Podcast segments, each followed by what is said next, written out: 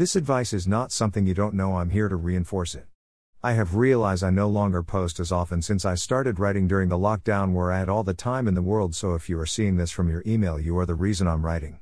You believed in my ideas, and this habit of writing was one of the strategies to help myself avoid void and end up doing bad habits. one.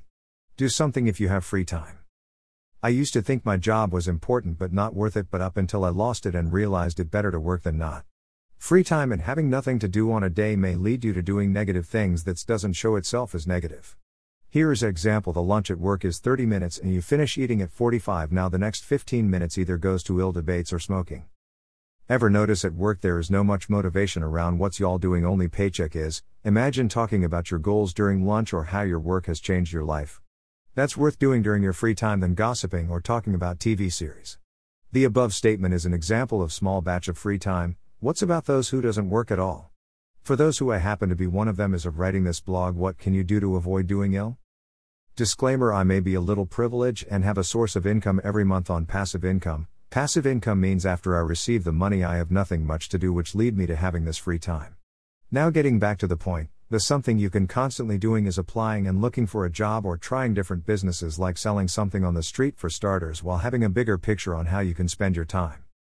Depending on where you live, there are hard physical jobs and other handyman jobs you can take rather than sitting on a tuck shop and watch the sun take time from you.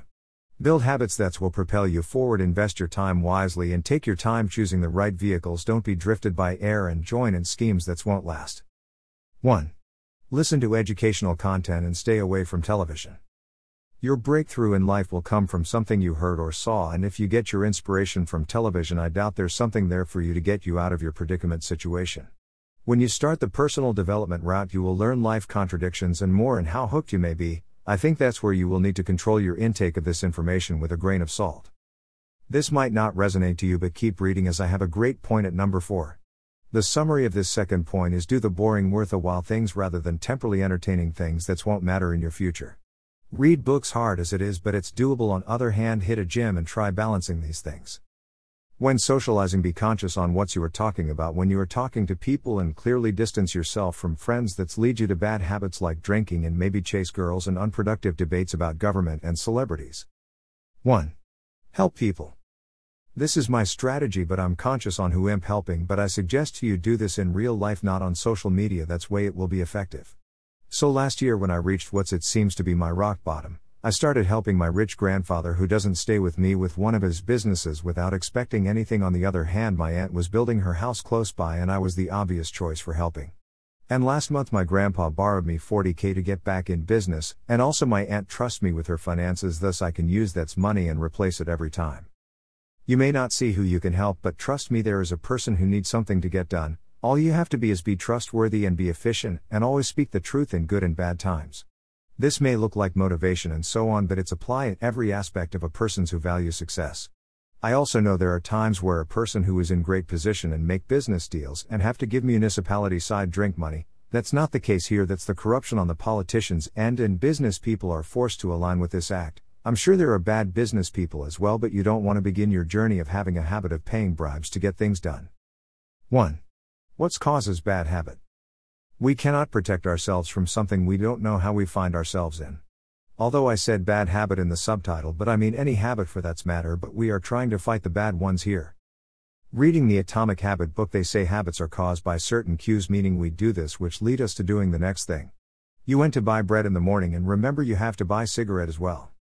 The other way is the environment. I am an example. Every time when I'm in my bedroom I crave popcorn because I associate it with the computer screen and anything I think of watching. And to fight this negative habits we must remove the things that's cause the cues, like changing a shop, and be vigilant most of all of this. Remove T V or the type of content that's caused me to want popcorn. With time on your hand, find other tasks to do instead of those causing you to do the bad deeds. Maybe you have a habit of cheating to your partner and not something you have got grip off.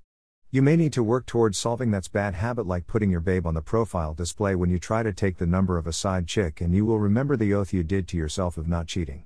Bad habit of forgetting people's names, simply repeat it in your mind the moment they tell you, rather miss few lines of what they say and ask them again than forgetting their names. one. See your life meaningful.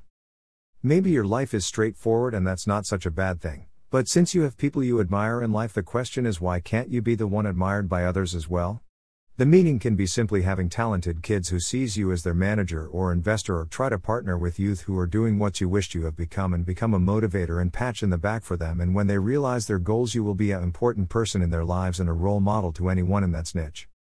This point is simply to say, find meaning of your existence, others say a purpose, and your life will be aligned and the bad habits will run away. For example, you are a soccer coach and you say no smoking in your team, that's obviously stop you from doing it as well.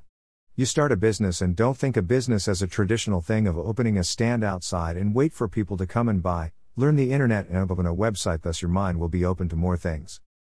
But if you will do it in the physical world, the habit of sleeping in and opening your shop late may take you out before you even begun. Those bad habits are bad in business and at work. Prove a point in a positive way, tell your friends you won't get absent this year and bat on it, or you won't be late. This bat will motivate you and have you never snoozing your watch. Thank you if you have read this far and you see other subject below, don't hesitate, this information is worth binging. Bing Dulge, follow us everywhere. I hope I will stop my bad habit of not writing more often.